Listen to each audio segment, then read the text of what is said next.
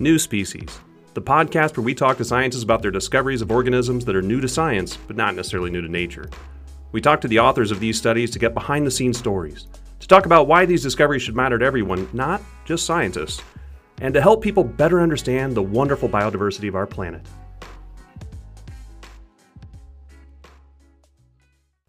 If you'd like to support this podcast, go to patreon.com forward slash new species podcast. You're listening to New Species, the podcast where I talk to scientists about their discoveries of new species that they recently described. I'm your host, Brian Patrick, and today we're joined by Dr. Jade Savage, a professor of biology in the Department of Biological Sciences at Bishop's University in Quebec, Canada. She's here today to talk to us about her paper published on March 15th in Zookeys, in which she and her co author described four new species of muscid flies from North America. Welcome, Jade. Hi, Patrick. First, just so people understand, what is a muscid fly? I guess the, the simplest way or the best reference I could give anyone would be it's a housefly and all of its cousins. So I, Musca domestica is the one species most of us know wherever you live in the world. So that would be your best reference. And then even though we're talking about six or 7,000 species, all of the cousins are sort of a derivative on that model, ranging from tiny to a bit larger, but we're st- still talking sort of fairly nondescript grayish flies most of the time. Although, you know, when you stick them under a microscope, they come alive. Indeed, they do. You get to see all the fine details. And and tell us a little bit about that. What kind of how big are these things? What kind of colorations are they? I know sometimes the eyes vary in color and things like that. Can you tell us a little bit more just about their physical appearance and how big they are? Yes. Well, muscids do vary a lot. So as as we'll go through this interview, I will keep on telling you that whatever they do or they display, it's always a gradient or a range because it's a quite a variable group. In terms of morphology, um, for example, the taxon that I'm covering in this paper, Drymeia, is what I would say a medium size muscid. So somewhere along the range of five to eight millimeters. Uh, so they're not tiny. They're they're not bulky, but they would say I would say they're similar in size to a housefly. Um, but so about a quarter quarter to half an inch long in, in the American terms, right? I would say more along the quarter than a half inch yeah. muscid would be a chunky one. There are yeah. some chunky ones, but they tend to be the exception as opposed to the rule.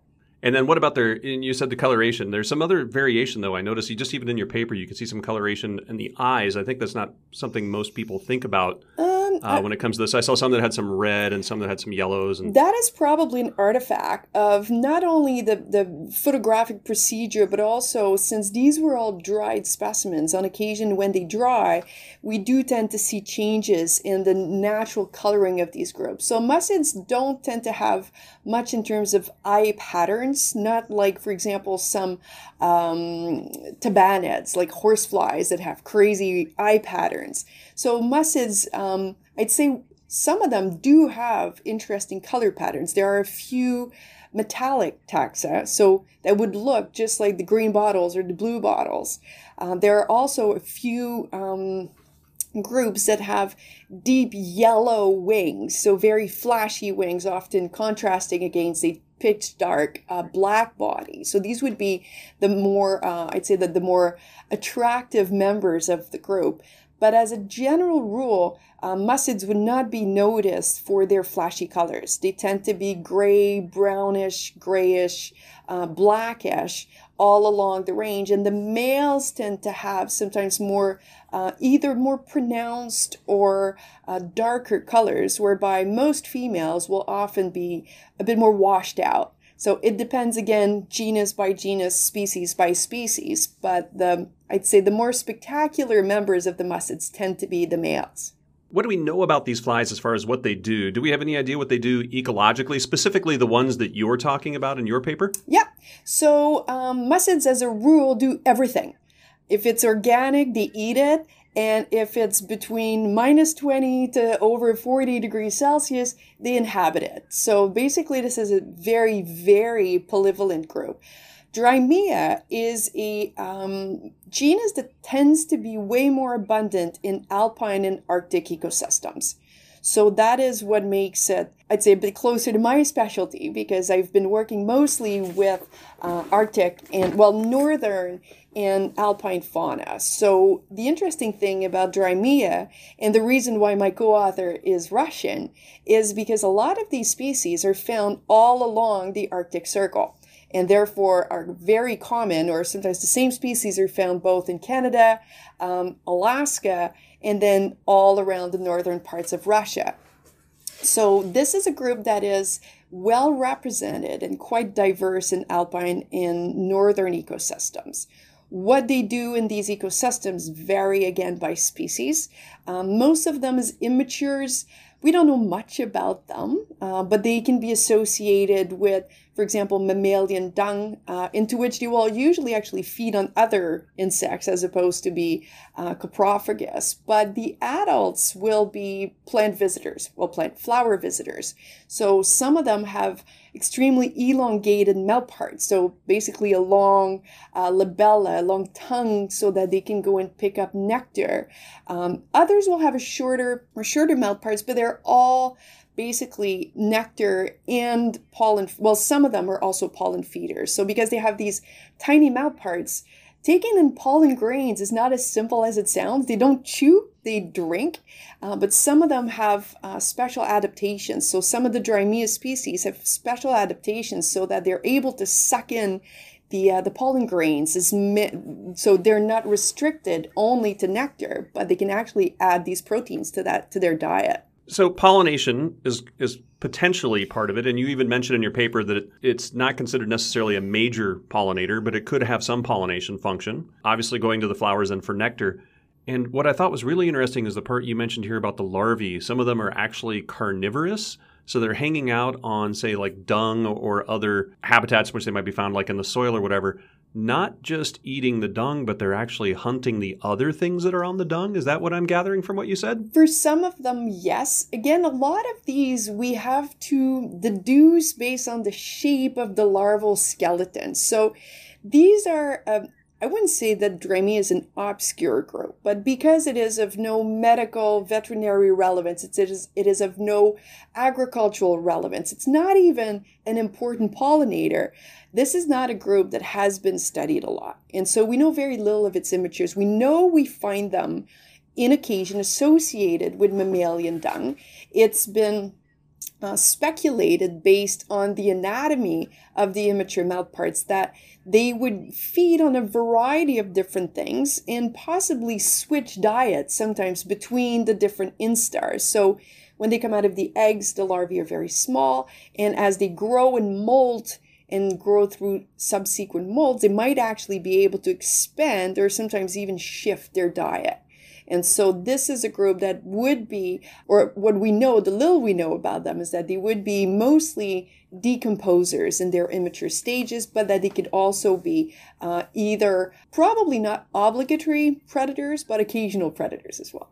So they're they're filling a variety of ecological niches throughout the course of their life. And you mentioned a little bit about their habitat. These are a strictly North American group, right? The Drymeia? No, or not North America. I'm sorry, Northern Hemisphere. Northern Hemisphere yes, group. they are absolutely. Uh, they're restricted to the northern hemisphere, which is interesting because I mean, there's usually one or more uh, rogue species that will tend to expand in the southern hemisphere. But in that case, or in this case, um, this is really a, a northern hemisphere group. The diversity is all in the northern hemisphere. Vast majority of species, and actually, the China has the highest number of species. Um, so it really varies depending on where you are, but it's definitely a northern um, hemisphere taxon, yes. And the habitats that they're in in these. Now, there seem to be a variety of these as well. So, for example, one of the species we'll talk about, one of your new species, is found down in Mexico. I'm assuming in an alpine area. And then you also mentioned another species that uh, is found in the one of the higher plateaus of China.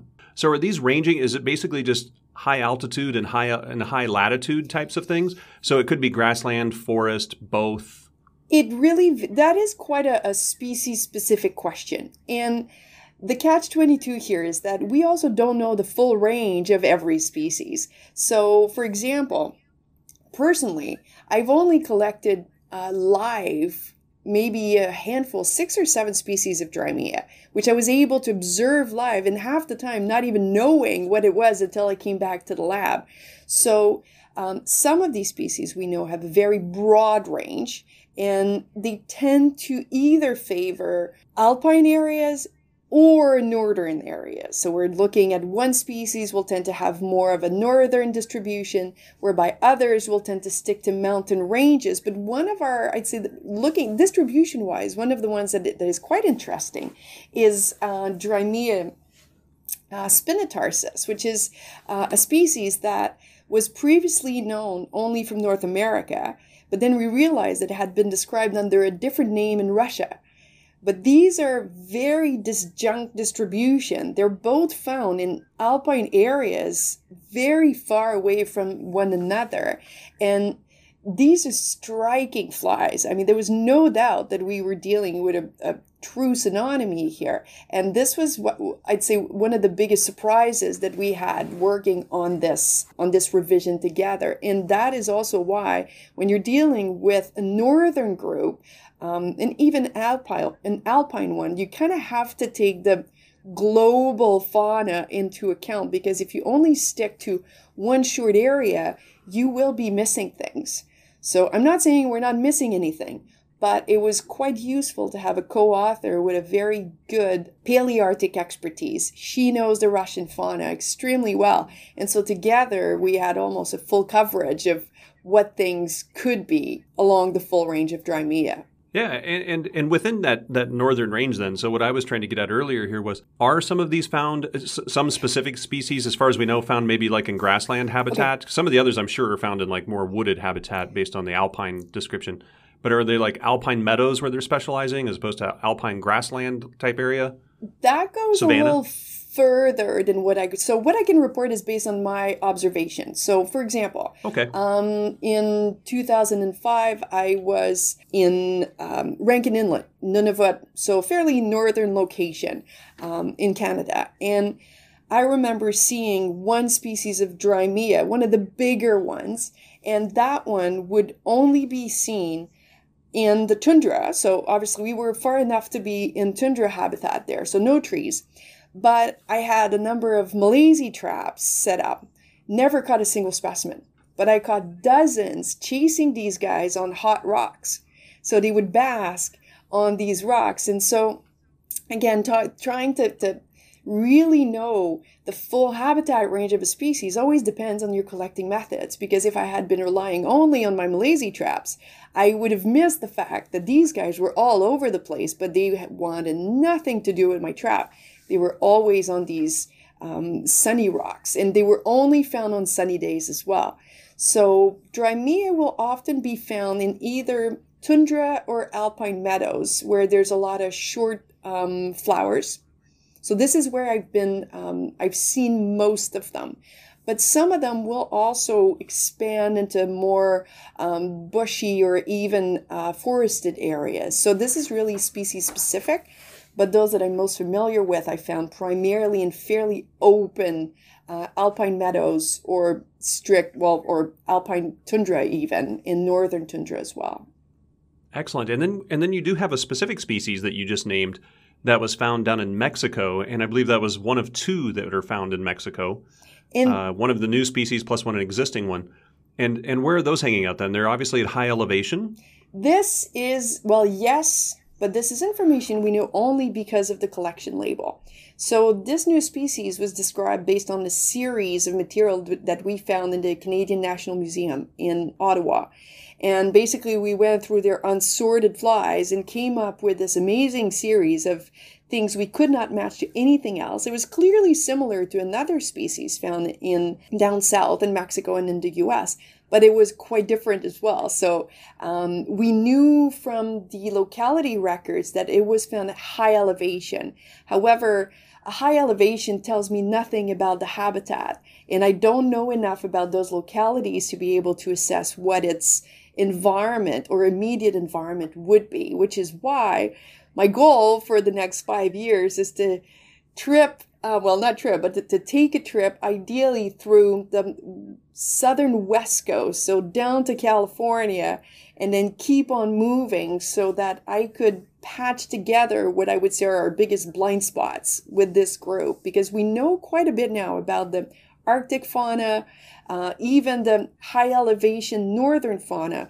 But there's some a lot of interesting material down in California, uh, and moving further down south. And I bet that there are gaps in our paper that will be filled uh, once we manage to get there. Right, you described four new species in this, and I know that the vast majority of the work you did was morphological. So you're looking at the vis- the physical characteristics of these things. How did you decide that these were new species based on those morpho- morphological characters? Like, what were you looking at and saying, like, okay, this is definitely a new species versus this new species? You, have um, alluded to it in some ways in different places, so let's put a fine point on it. Well, I wish I could give you a recipe, you know, and and oh yeah, there's never a recipe. There's never a recipe in taxonomy, and there's always, but there's no recipe, but there's always a philosophy. So there's some of us which tend to be lumpers, and some of us which tend to be splitters. And when you use only morphology, then the definition of how much difference is enough varies from one person to the next. So my co-author and I used a bit of a combination approach here. So we used two tools. So of course morphology was the ground of, of most of the work we did here. We also used DNA barcodes. We were trying to test or at least see how informative the DNA barcodes were to identify or separate species. And, and unfortunately, in this case, the answer was not very much. Uh, we uh, we got 22 out of 31. We two thirds.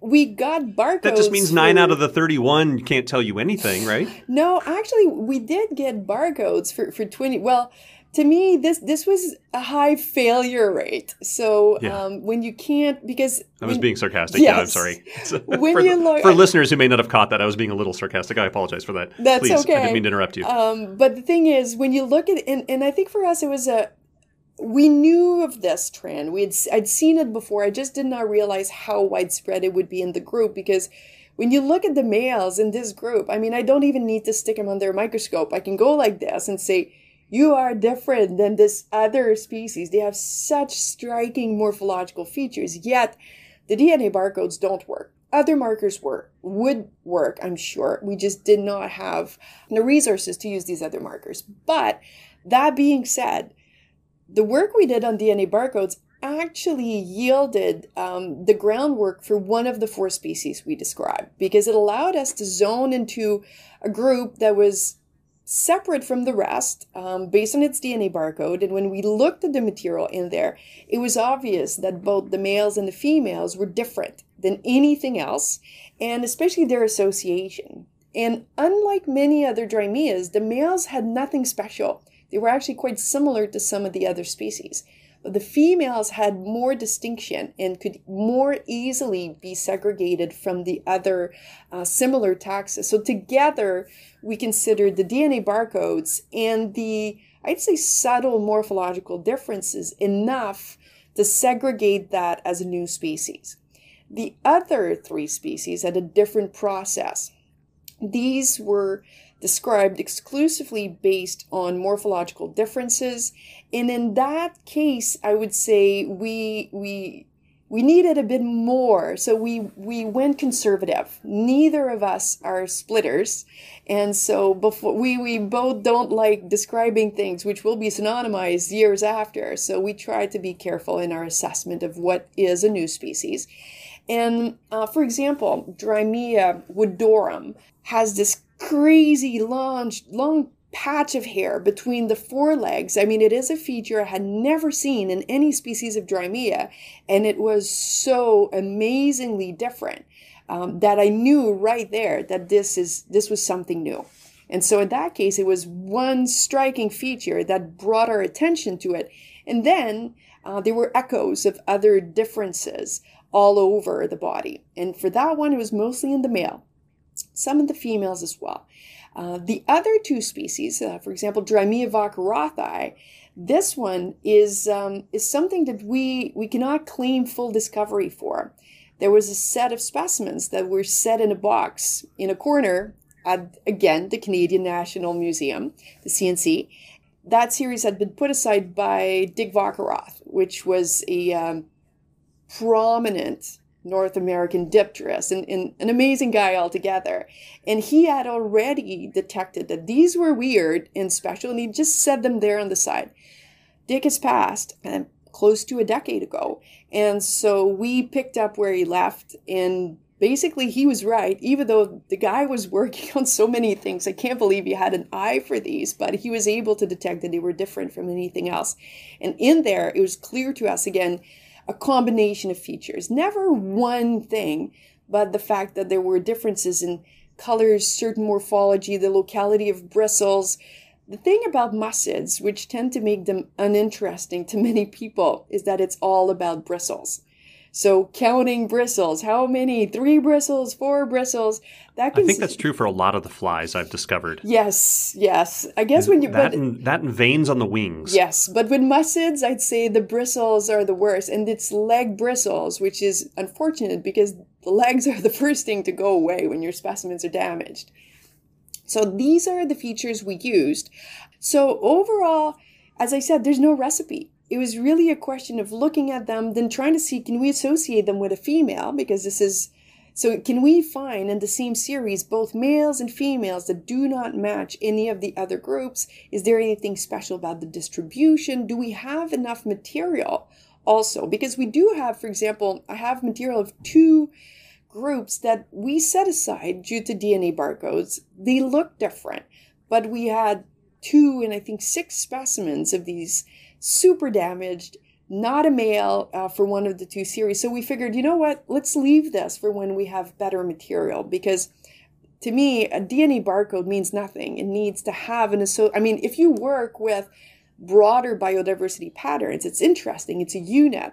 But as a taxonomist, I'm not interested in the unit. I'm interested in what it looks sure. like. A combination of, uh, in in one case, not only just the morphology, looking at the barcodes, and in the others, really boiling it down to how many bristles do you have here? Do you have other striking features, other things that we can physically use as characteristics to be like, you look different from this. Right, right. Yes, and, and it's different. I'd say when you start working with these flies long enough, you will know, for example, that in this one group, like in Drymeia, there's a lot of features in the legs, especially the shape of the hind tibia. So we knew that we had to look there for some of the features that are used to segregate the other or discriminate between the other species. So that's also, we use some of the traditional characters as well as some of the other differences that we found. For the three, um, three out of four species, we only have fairly old material. So one of our goals is to go and hunt these things so that we can get DNA barcodes and really try to get an additional layer of evidence that would really help us, even though we know that DNA barcodes are not the holy grail for Drymeia. Um, they have been working quite well for some other uh, groups. Sure. So again, here it's it's it's always a case of trying to get as much lines of evidence as you can but there is no cutoff or precise point where you decide. It comes down to a personal decision. Especially in these hyper variable groups, right? Because sometimes it, it becomes difficult. Like, it, it, is it just within species variation or is it between species variation that you're seeing? Yeah, that can be very difficult, especially in small fairly uniformly colored organisms like some of these flies, I'm assuming, must be, right? You have to really have an expert eye to be able to really look at those details. Yes, and you also have to be open to, um, I mean, eventually, once you look at material from enough geographical localities, and especially when you're looking at features like colors, um, that's when you realize that, for example, the specimens from Canada, from, from Quebec, Canada, are yellow. They have yellow legs. The ones from BC have darker legs. And you think, woo, new species. And then as you move through the mid range, you see that there's combinations and variations. And so you realize that you're really dealing with polymorphism. In, in some groups, for example, in bees, the bee people, they know this. They work with these polymorphic taxa all the time. In flies, there are some groups that are quite polymorphic, um, but I think it's not something that is as widespread or at least as, as widely known as in some other insect groups. So we still have Indeed. a lot of work to do, but we're, we're, we don't see it as much. Okay, so now we know what these flies do, what, or at least have some idea of what they could be doing ecologically. We understand there's a lot, there's a knowledge gap there because they're not terribly well known because they're just not important to humans, quote unquote, important to humans, uh, medically, ag- economically, agriculturally, et cetera. And I have a rough idea of, of pretty good idea actually of how you decided that these are new species. How'd you pick the names? It looks like you went straight patronymy on these, right? You were just going for naming after individuals? Yeah, I mean, every project is different. Um, you know, the first, when I did my first revision, then these were my names, my species, and I figured, okay, I'll name one after my mom and one after Darth Vader because I can. Um, this time around, the process was a bit different. Uh, I was working with a Russian colleague. We've both worked with muscids for a long time. There are very few um, I mean, I'm no spring chicken, but trust me, there are very few people working with muscids that are under 50 years old. So there's actually quite a, there's just a handful of us left. And so we started brainstorming about how could we honor those before us that have managed to do the groundwork that got us there or where we are today. And so we went, uh, the, basically the four names are for dipterists, of course, uh, that have made major contributions to muscids. So each one of them has described species of muscids, has uh, had an influence either on me, on her. Um, I've known three of the four personally, and the, there's only one of these four people still alive today, uh, Dr. Adrian Pont, which uh, lives in Britain actually, and has been uh, an amazing mentor to both myself and Vera Sorokina. And so it was important for us to, to recognize the influence he's had on our on our lives and our, our professional well on our professional lives that is. Uh, so that's why we decided to go patronyms um, because there are also very few female muscid specialists. Um, that's those are the names we chose. So definitely four very influent, competent, and amazing people. Yeah, so you had Pont, Vockeroth, Wood, which is named after a couple, right? So that's the the the husband and wife. Yeah. And then your first one was Huckett, is that yeah, right? Yeah, H.C. Huckett. So actually, Monty Wood uh, passed away um, less than a year ago. So we actually had time. The, the original plan was uh, woodi, but we met with them uh, in person about a year, two well, before COVID, obviously, and we asked permission to name the species after him. And he said, actually, he, and then of course he looked at the label, and then he said, I collected this with my wife. So would you mind changing to acknowledge the fact that this was a specimen called by both by both woods, him and his wife, and that is why it's not woodi, but woodorum, which reflects the plural. And so that's an interesting little bit of information behind that one. But I thought it was a, I was, I was glad that he asked us to do that. Yeah, that's fascinating, and and uh, what a great way to make sure that you also include all of the people who were in in on the specimen collection in this particular case, making sure to to acknowledge that his wife was in on this as well. Yeah. Now, why should people know about these flies? We've talked a lot about them, and we've we've already said that as far as like major economic importance, which is really what it boils down to, medical or economic importance for humans. Why should we know about these? Um, the, it's always the the money shot, isn't it? Um, for me, I mean, every species counts. It doesn't matter if we're talking a mollusk, a mammal, it just counts a bit more to me if it's a fly. But I mean, those are personal preferences. um, but beyond that, if I had to put a, a sort of bringing it back to value as to what does it bring to us humans, for me, their interest lies primarily in their habitat. So the fact that they're northern and alpine, so they're part of an ecosystem or, or a set of ecosystems which are currently undergoing rapid changes. So, with climate change and especially rapid global warming, these northern habitats are changing so fast.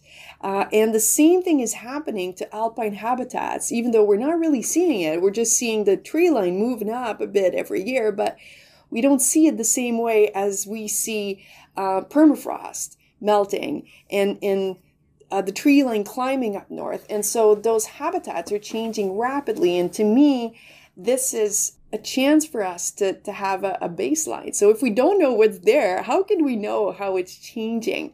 And I know that addressing these questions with insects is difficult. It's easier with plants, it's easier with larger animals, but um, these bugs are part of the ecosystem. They're without any decomposers up north. It's not because things decompose slower that they don't have to decompose. Um, they're in a, a major part of that ecosystem and they're also an important part of the food chain. So a lot of these flies are uh, big enough and abundant enough to be um, bird food, lots of bird food, on occasion fish food. So they are an important part of these ecosystems. So I think if we had to think about why we should care, it's mostly because they are a part of these uh, fragile and rapidly changing ecosystems. Right, and they're helping to move those nutrients around by being the decomposers and even the predators in some ways, moving the nutrients through the system, and of course being part of the food in the system as well. Yeah, fantastic. And, and, I mean, they are flower visitors. I would not push my luck enough to say that they are important contributions to, uh, or important contributors to pollination services, uh, because it's been shown that even though they're big and hairy, they don't seem as efficient as others. That being said, though, sometimes there's strength in numbers, and they can be extremely abundant on uh, in certain areas. So again, the, flag, the fact that they are flower visitors does also um, tell us a little bit more about their role in these uh, ecosystems. And indeed, I would take that even further, saying that we don't know a whole lot about these specimens, and so these particular species and this genus in general who knows? Maybe there is something that really depends on these for that pollination, and we just have yet to figure that out. Quite possible. And just take more time and more research.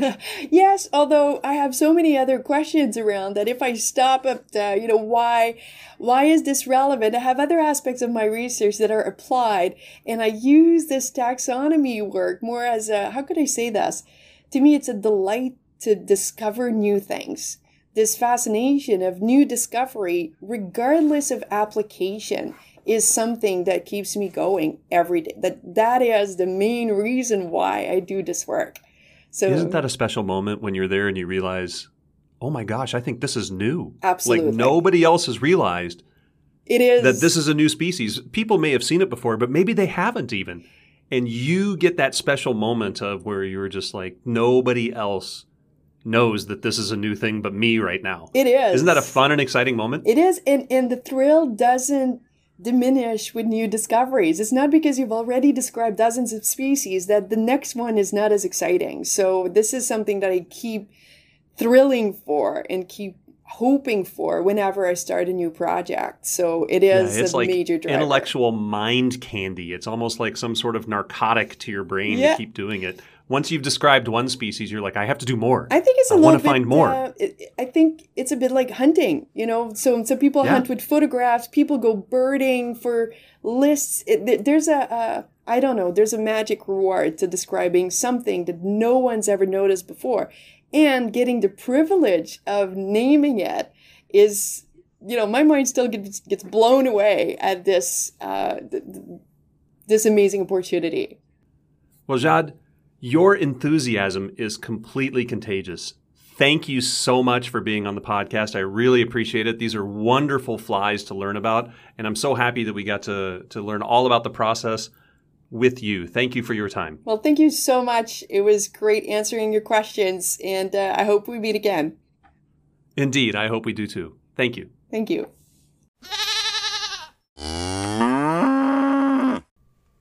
Once again, Dr. Savage's paper is in the March 15th issue of Zookeys, and the title of the paper is Review of the North American Fauna of Drymeia and Evaluation of DNA Barcodes for Species Level Identification in the Genus.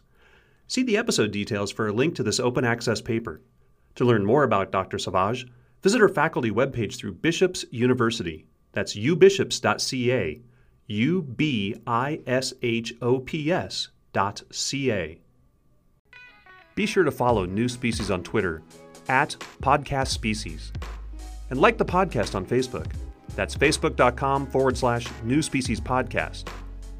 And if you'd like to support this podcast, go to patreon.com forward slash New Species Podcast.